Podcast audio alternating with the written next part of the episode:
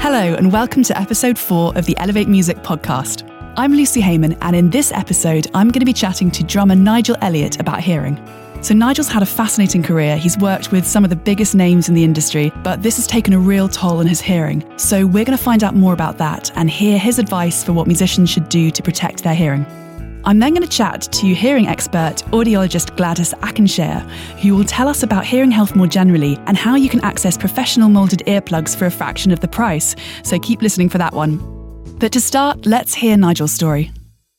I sort of went into the London rhythm and blues scene in the sort of early 70s and then got a call to do a gig with a band called the Bliss Band. And I was signed up to Columbia Records and Tapes and that was about 1978. And then I ended up working with Toyah for a couple of years, and then I ended up going to America. Came back to England in 2004, and I've been playing with various bands since. So, could you tell me a bit about the attitudes towards hearing throughout those band experiences? Um, there was very little sort of thought about you know, hearing protection back then. And in fact, obviously, some of it was incredibly loud because the PAs back then and the monitoring systems were the bigger the better. And when you're young and invincible and you're going for it. So, yeah, it was quite loud volumes at times.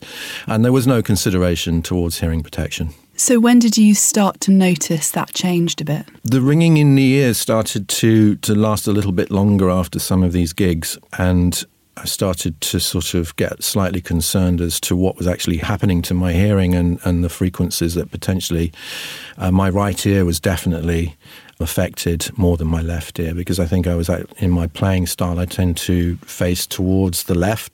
I would say probably the, the bell of the ride cymbal was a big culprit. How long into your career do you think, think oh, you gosh. started to notice that it was having an impact? Um, probably sort of late 30s. And so, what did you do at that point when you realised there was a bit of a problem? Um, I didn't do that much about it, to be honest. I mean, I had a hearing test at one time when I was in the, in the States, but it it was still okay, it seemed to me, you know, what they were saying. And um, so I didn't really pursue it. Sometimes I would put a bit of cotton wool in my right ear for a little bit of protection. But other than that, that was about it. So, were you using earplugs at this time? No, I mean, it was only until I came back to England in 2004 that someone suggested I go and, and have some fitted. So, I did that and um, got some specially made ones. Can you tell me about how it was using those? it was weird. The first set into it with, with the new hearing protection, it was really odd. It just felt wrong. Um, so I took him out after the first couple of numbers because it was just this sort of weird chatter between my ears and my brain and everything. I was trying to figure out what the heck was going on with the hearing. So I didn't pursue it. And then I didn't use them for quite a while after that. What it was cutting out for me at the time was the bass. It wasn't too bad with the higher frequencies, but I really missed the bass and it wasn't letting enough of that through. And so because I couldn't lock into that, I didn't use them for a while. So, just for anyone listening who may not have been exposed to the sound levels of being a drummer, can you tell us a bit about them? How does it differ? If, if you're a vocalist and you're standing at the front, what's it like? I mean, what, what sound levels are we talking about? It depends where you're playing a lot. The acoustics of the room and what kind of a setup you have. In the day, there wasn't any in ear monitoring. So we were all using quite large wedges. I remember on Toyah, I had two massive column speakers right either side of me, and wow. it, it, kind of squashed your head sometimes. But as the tour went on, it got louder and louder. And so, yeah, it can get excruciatingly loud, but it was just the style of things the, in the day. But now, obviously, I think there's less stage volume, and within monitoring, I think generally um, you've got a lot more control over it. But um, drums can get really loud, and also what's going on with the other instruments too is is important if it's coming back to you through the monitors making sure that that's in control and it's difficult because a lot of times when you're playing live and you don't sometimes get a sound check it takes a while for that to all settle down and there's some you know feedback sometimes can really nail you so you were telling us about how you were getting that ringing in the ears mm-hmm. after gigs mm. What happened after that with regards to your hearing?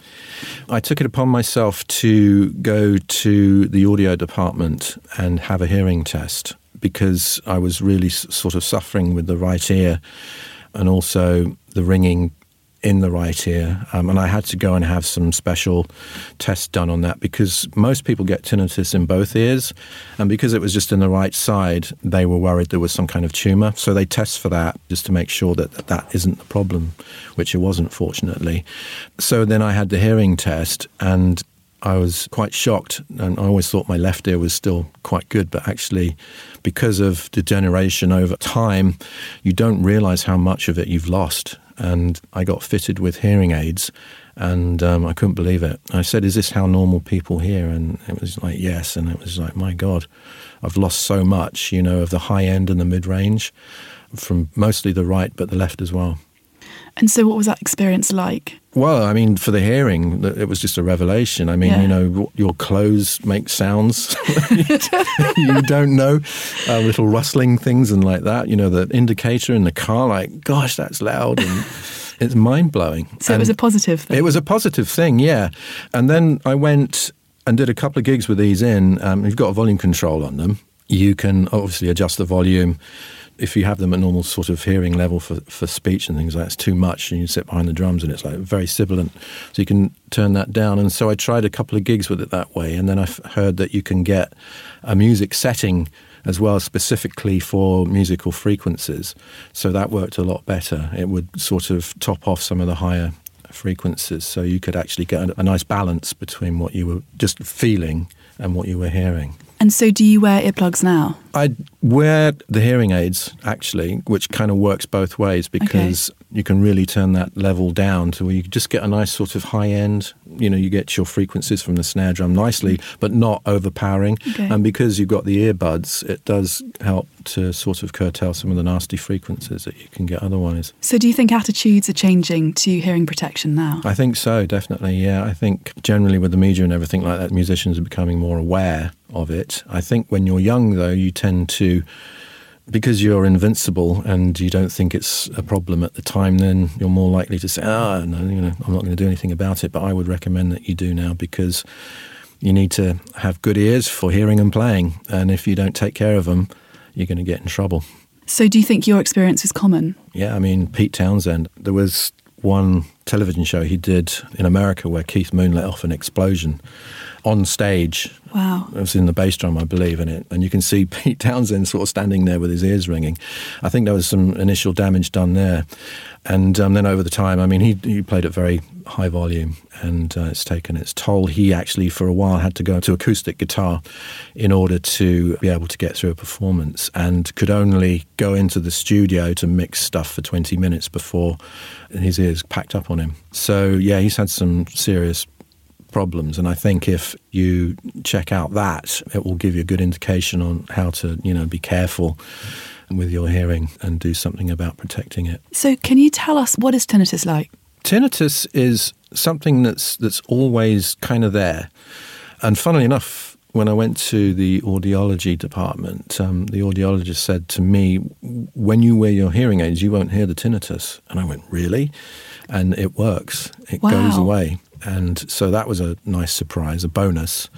But generally speaking, if the hearing aids aren't in and I'm sitting in a quiet room, it's like there. You know, it's kind of a white noise sound, and I think for people, a lot of people, it, it varies. And if I think about it in a certain way, I can kind of phase it out. I can filter it out.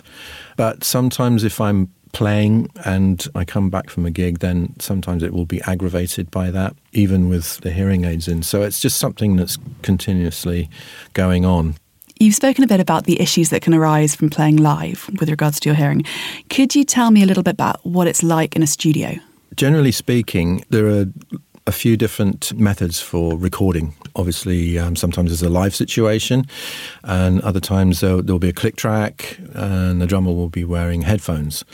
And sometimes in close quarters with headphones on, inevitably there might be a bit of feedback going on while microphones are being, levels are being set and things like that. So again, a little bit of hearing protection will help against any sort of inadvertent feedback um, while levels are being set.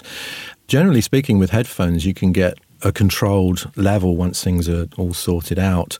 And in some cases, if you're playing in a live situation, again, it depends on the acoustics of the room and the sound that you're going for. Some drummers will um, be asked to play in a live room to get a certain live sound, which again will cause a fair amount of reverberation and a louder sound.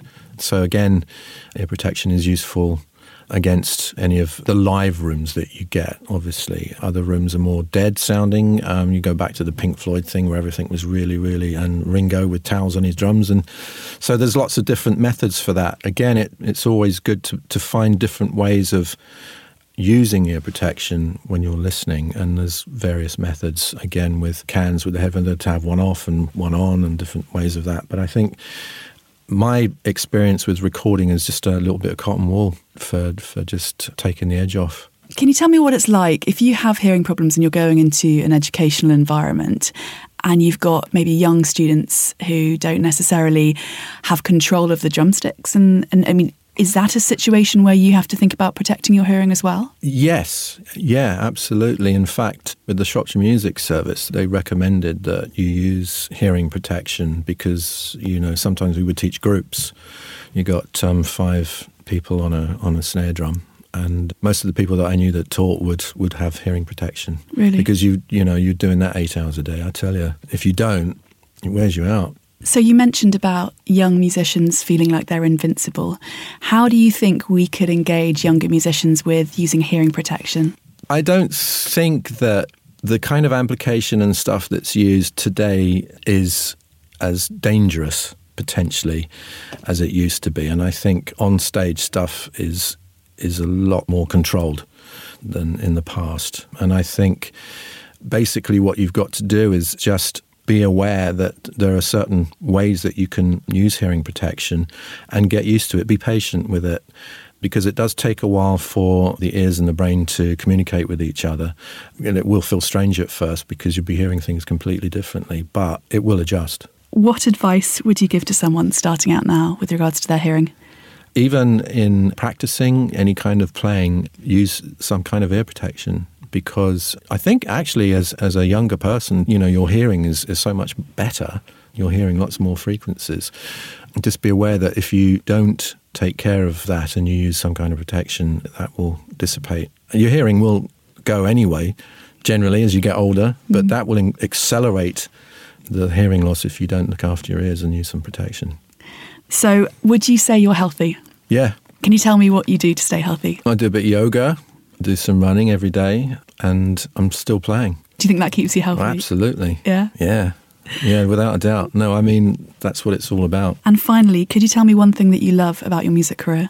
I love to watch people dance. You know, I started off playing to Charlie Watts. I had a Blue Sparkle Gigster drum kit with vellum heads in the bedroom with a Dansette record player playing along to Charlie Watts. And uh, so it's always been sort of like groove orientated dance music. And if I'm doing a gig and everyone's having a good dance, then I feel like I've done a good job. And that's very rewarding. So I hope to keep doing that as long as I can. The effect of hearing loss for a musician can be a profound and sensitive issue. Help Musicians is here to help you prevent it or to cope if it should happen. Help Musicians works in partnership with Musicians Hearing Services and the Musicians Union to provide access to specialist hearing assessments and bespoke hearing protection. For more information and to apply for the scheme, visit hearformusicians.org.uk or check the podcast summary for further details. You can also find more information on Help Musicians at helpmusicians.org.uk. So, we've had some great feedback for the podcast. Thanks very much to Mike, who emailed in from a music college in the US, who's been recommending it to all his students. And remember, you can contact us and let us know if you've enjoyed the podcast at elevatemusicpod at gmail.com, or you can get in touch with us on social media at elevatemusicpod. So, for the second part of this episode, I paid a visit to the Musicians Hearing Services to speak to audiologist Gladys Akinseye. Can you tell me a bit about some of the common problems that you see in your work? So, we see a lot of musicians, we see about 6,000 musicians a year at Harley Street Hearing, and we sometimes see people that come through with hearing loss. But as well as that, we'll see musicians that have tinnitus, which is the perception of a sound in the ear or the head that's not coming from an external source. We also see musicians that have a condition called hyperacusis, which is the reduced sensitivity to everyday sound. So, for example, sometimes I see musicians that are sensitive to their own voices, which can be devastating for them. As well as that, we have musicians that come through that have a condition called diploacusis as well, which is the perception of a single pitch which comes through differently as different pitches in each ear. And as you can imagine, that can be quite devastating for them as well. So, why do you think these issues happen? So, the most common reason for these issues is exposure to loud noise, um, excessively loud noise.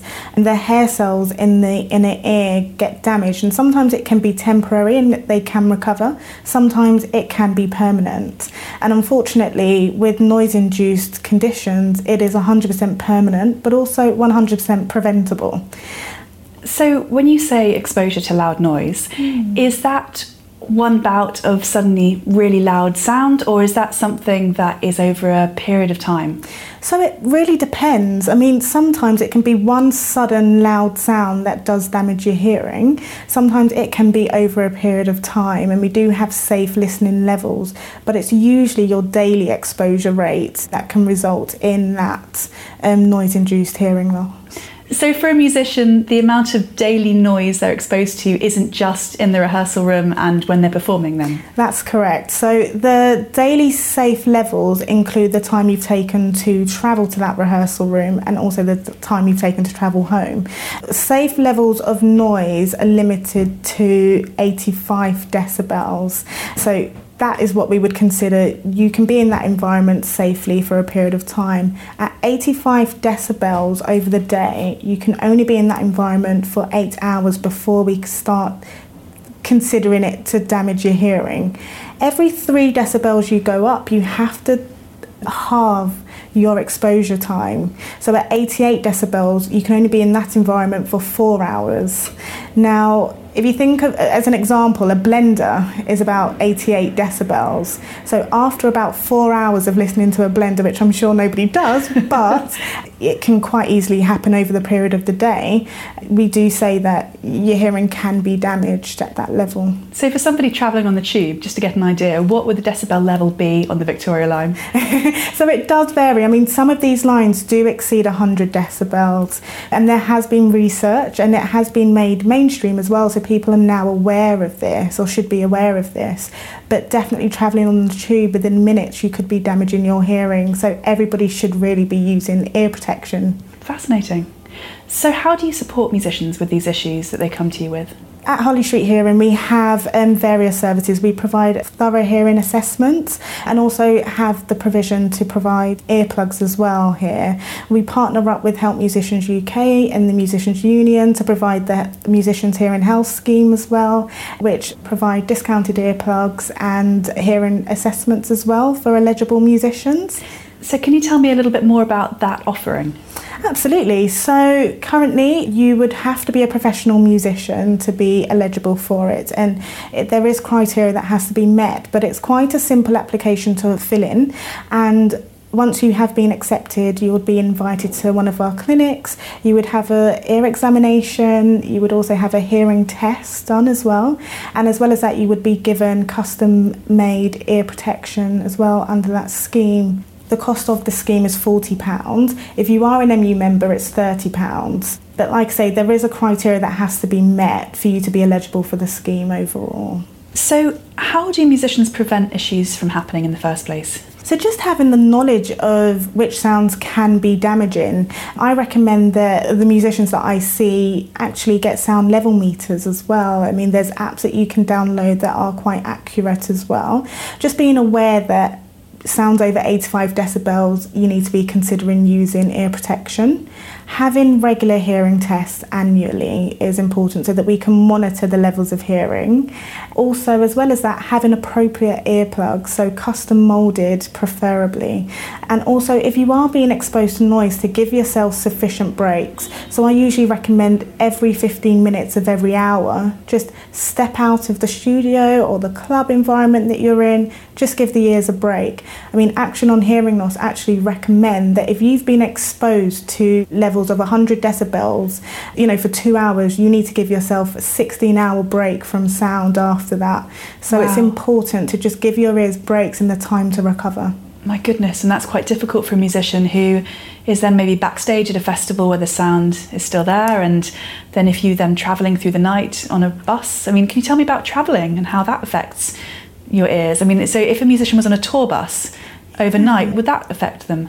So, I mean, if the levels within the tour bus are exceeding 85 decibels, you know, they've got music going on around them, they're practicing, then yes, it potentially, but that's where earplugs can be useful. One of the things that Nigel mentioned was that people struggle to get on well with earplugs initially, and I think it is something that we need to make people aware that it's a common to find it difficult to get on well with them. I mean, nobody likes wearing ear protection. They prefer that it's their natural hearing. However, it's so vital in terms of protecting your ears. And what I usually recommend is that if you put the earplugs in maybe half an hour before you even step into the festival or, you know, before you step onto the tour bus or onto the tube, your brain has that time to acclimatise to the sound, so it's not that sudden shock of attenuation. A lot of people, you know, if they're not used to it, the first inclination is to take the earplugs out, or if they don't have the earplugs, they'd stick cotton wool in their ears or tissue for that matter. It's not an effective way of protecting your hearing. We can't measure how much of the sound is being attenuated, so we can't guarantee that your hearing is being protected. So just to clarify, what's when you say about attenuating, what do you mean by that? So reducing the ambient sound and noise around you. Okay, so that's the difference between what you could hear before and what you're hearing now. Exactly. With the earplugs in. Exactly. Thank you. So you've spoken about earplugs. What else can a musician do to reduce their sort of the sound that they're exposed to? Absolutely. So there are high fidelity earplugs. So there's earplugs that you can get that are universally made that you may find on high street shelves. They tend to be a little bit cheaper and people would put them in and you know they don't always fit the ears correctly, but they do attenuate the sound. And you know some do have filters, some don't have filters. So for example, the foam earplugs that some people may get so that can be done to reduce the sound. However, there are custom made earplugs as well, and they tend to be the best type in terms of protecting your hearing, but also giving you that high fidelity in terms of the better sound quality. So it allows you to enjoy the music around you, but also protect your hearing at the same time.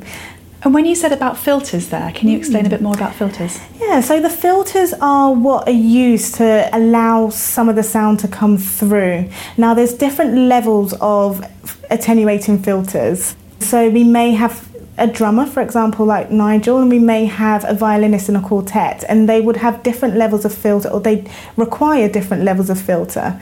So, for example, you can imagine a drummer would probably need more of the sound attenuated than a violinist. So, we can alter that, and there's various filters that can be used. And by getting a qualified audiologist or practitioner to prescribe the right filter for the type of instrument you play or the type of environment you're in can help you hear while still protect your hearing.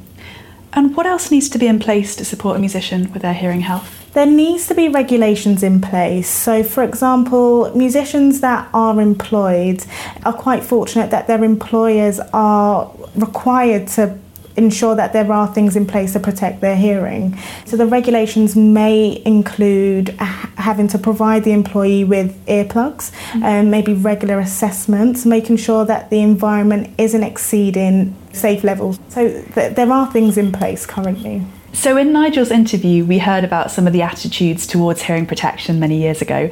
Have they changed, do you think? I do think it has changed. There was previously a stigma regarding hearing protection, and some people have reported that, you know, some colleagues may find that they're a bit feeble for wearing ear protection, or equally, some have found that they've had concerns that it would affect their musical ability. I think now that we have high fidelity, custom made ear protection, that stigma is going away, and now that people are becoming more aware of noise induced hearing loss and the conditions that can arise as a result of it, that stigma is reducing. So I do think attitudes have changed. And so Nigel was talking about those huge stack speakers that would you know, slowly go up in volume as the tour would go on. Do you think attitudes have changed now within the industry with regards to hearing? It's interesting that. I mean, there are some people that, I mean, some musicians that I've seen, for example, certain DJs that are conscious of what they're presenting because there's that balance between wanting people to enjoy the music but also you know, I need to protect the club goers' ears, for and they do sometimes have that constant battle there. Equally, what I've also found is that as more and more people come in, you know, like Nigel mentioned, things start to get louder in those environments, and it can get to level, you know, damaging levels. It's about taking the responsibility, you know, by putting the earplugs in um, from the get go, really, or like I said before, maybe even half an hour before, so that you are ensuring that you're protecting your hearing in those environments. So, Nigel mentioned that he started to notice significant hearing issues in his mid 30s. What's the average age that a musician comes to you? So I don't necessarily think it's age dependent. It's more to do with their exposure to sound. We can see musicians from their early 20s that have tinnitus and hyperacusis, so quite early on. But then we also see musicians later in life that have got hearing loss and may come for devices such as hearing aids. But it's important to note that tinnitus and hyperacusis typically develops before the hearing loss occurs. So it can vary. It's really not a matter of age, it's more to do with the exposure to sounds. So, to clarify, if a musician doesn't currently have issues, you're saying it's still worth coming and having your hearing checked out to see if there are any issues before hearing loss has started? Absolutely. It's vital that we get a baseline test so at least then we can just monitor it. If you are being exposed to music and sound regularly, it's so crucial to, to get a hearing test. And musicians listen to music a lot as well as playing it, obviously. Can you tell me a little bit about how safe listening to music on headphones is and the difference between over ear headphones, in ear headphones? Using headphones isn't unsafe if it's done sensibly.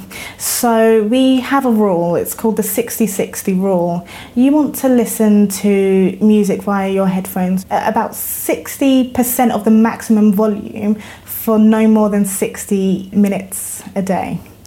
Okay, wow. so in terms of devices like phones and um, MP3 players, that sort of thing that are bought within the EU, they do have limits on them to make sure they're not exceeding the 85 decibels safe limit. However, that can be overridden by the user. And is there a difference between these in ear earphones that you can get? Yeah, so I mean, with decibels, it's important to note that it decreases with distance. So with in-ear earphones, they sit closer to the eardrum, so the sounds can be louder. The over-the-ear headphones are safer because there's more of a distance, but it's not to say that in-ear headphones are unsafe as long as you're listening to it at a safe level. The most important thing I would say is getting noise cancelling headphones, whether that's in ear or over the ear.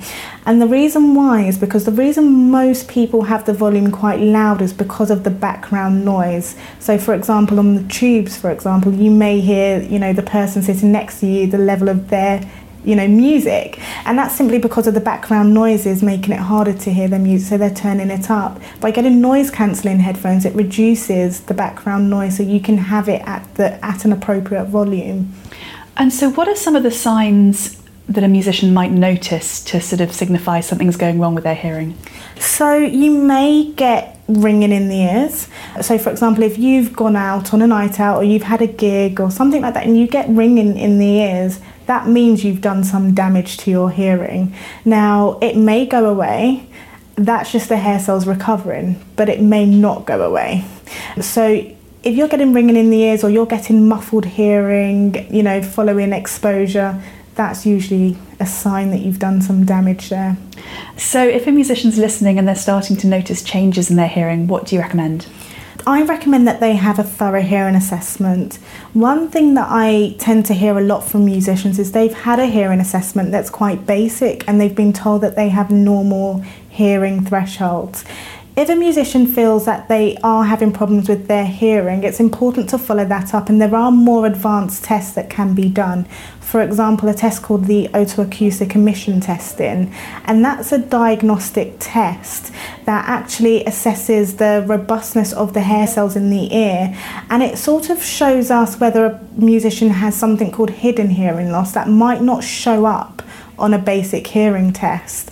So it usually shows us hearing loss before it appears on a conventional hearing test, really.